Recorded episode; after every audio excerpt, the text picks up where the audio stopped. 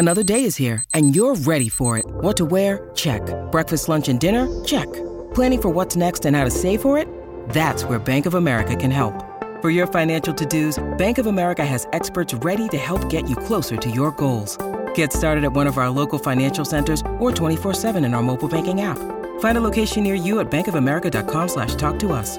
What would you like the power to do? Mobile banking requires downloading the app and is only available for select devices. Message and data rates may apply. Bank of America and a member FDIC.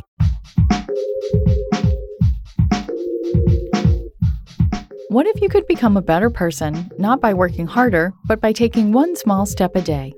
And not because you're a bad person now, but because there's something inside you that's ready for more. How to Be a Better Person gives you one tiny step a day you can take to be the person you want to be. My mission? To help you live your best life. Hello, and welcome to the How to Be a Better Person podcast. I'm Kate, your host and author of the book of the same name. I've been thinking and talking about burnout this week and last on the podcast, which was already a thing before the pandemic, and now it's something that we're all going to reckon with at some point as we continue to adapt to our evolving new reality. Today's big idea is that breathing is something that can help you immensely in pretty much all your factors of health your digestion, your immunity, your clear headedness, and especially your stress levels. Paying attention to your breath for just a couple of minutes a day can help you stay away from or come back from the brink of burnout because it is incredibly restorative to your body and your mind.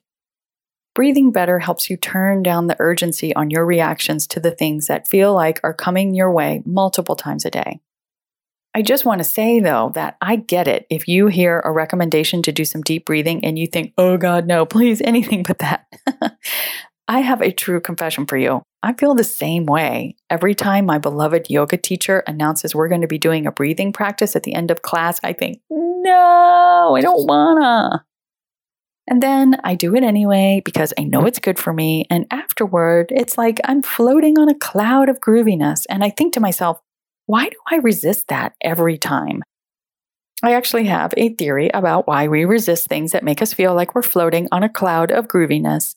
And that's because the ego, which is your survival system and obsessed with keeping you safe, really, really gets nervous about anything that helps you remember that you are powerful and wise. Because when you remember those things, you tend to get inspired. And hey, interesting factoid the Latin root of inspired means filled with breath. And when you get inspired, you tend to have ideas about doing things that will call you forward. And that makes the ego really nervous because it associates staying safe with things never really changing. And so it sends you those thoughts that sound like no and wah. Sometimes, you know, you just have to flat out ignore this voice, the same way you ignore it when it comes out of your kid's mouth and you tell them, I understand you don't want to, but we're doing it anyway. This is exactly what you need to say to yourself if you feel an inner tantrum coming on at the very thought of devoting some attention to breathing. Here's how you do it. So, I recommend getting out your phone and setting a timer for two minutes, just two minutes. And then either sit up somewhere where you can comfortably have your spine extended so that your lungs have plenty of room to move and your abdominal organs are not smushed. Did I just say abdominal? I think I did. It's really helpful to sit on the floor with your hips up on something like a couple of couch cushions or a yoga bolster or a couple of folded towels or something because it helps your hips open up and be comfortable and it gives you a really solid base, base for your spine and your torso to lift upward from. You can also sit with your spine supported in a hard back chair, so sitting way back in the chair seat so that your spine is literally on the back of the chair. Or if sitting tall is just too much effort and or uncomfortable, lie on the ground with your knees bent and feet flat on the floor, and maybe a book or a stack of magazines under the back of your head so that your forehead is slightly higher than your chin. Either sitting like this or lying down will give your torso maximum room. And then bring your hands to your belly. I know we don't really like to touch our bellies, they rarely feel the way we want them to feel, but do it anyway with as much love for that part of your body as you can muster. And then press go on your timer, close your eyes, and focus your attention on feeling your hands move away from your spine as you inhale and fall back towards your spine as you exhale.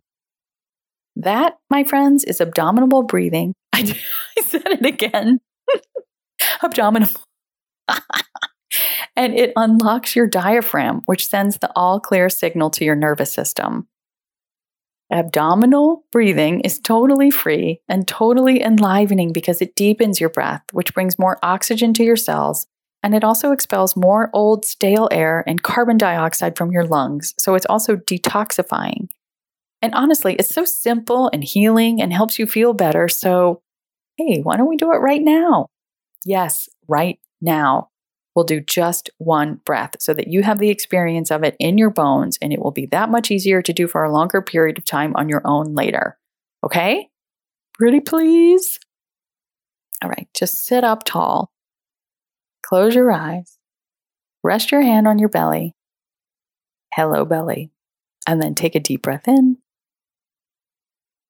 and let it out. Mm, you did it.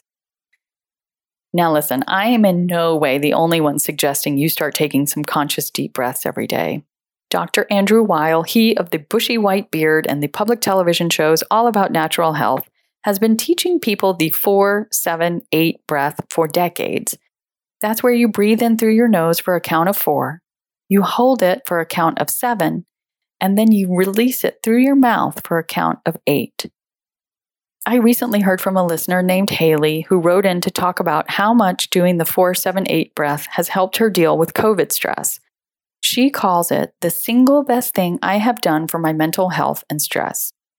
She says she does it whenever she's feeling super anxious or stressed, and that pretending to blow through a straw on the exhale helped her when she first started.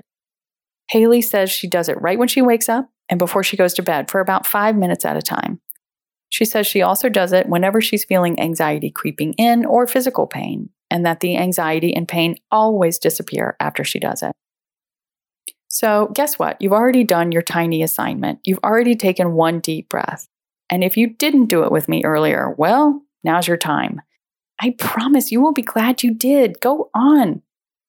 As I plan out episodes for the rest of the year, I would love to hear what's getting in the way of you feeling like a better person please go to tinyurl.com slash better person survey to take a super short survey, I promise, that tells me the number one thing you struggle with when it comes to becoming better. I want to make sure I'm making future episodes that really help, and your taking this survey is a crucial part of that. Thank you in advance. Again, that's tinyurl.com slash better person survey. Thanks for listening to How to Be a Better Person. Our theme song is Left for Deadish by Junior85. The podcast is mixed by Sound Advice Strategies. If you liked what you heard in this episode, share it with someone you think would like it too. Your voice matters. Also, How to Be a Better Person has an official newsletter that sends the past seven episodes, a sneak peek of the week ahead, and one well chosen meme to your inbox every Saturday morning. Sign up at beabetterpersonpodcast.com and click on Get Podcast News. I also love to hear from listeners. I mean, I love it. Send me an email by clicking on the Contact Kate button at beabetterpersonpodcast.com. Tweet me at Kate Han, K A T E H A N, or find me on Instagram at Kate Hanley Author. I look forward to connecting with you.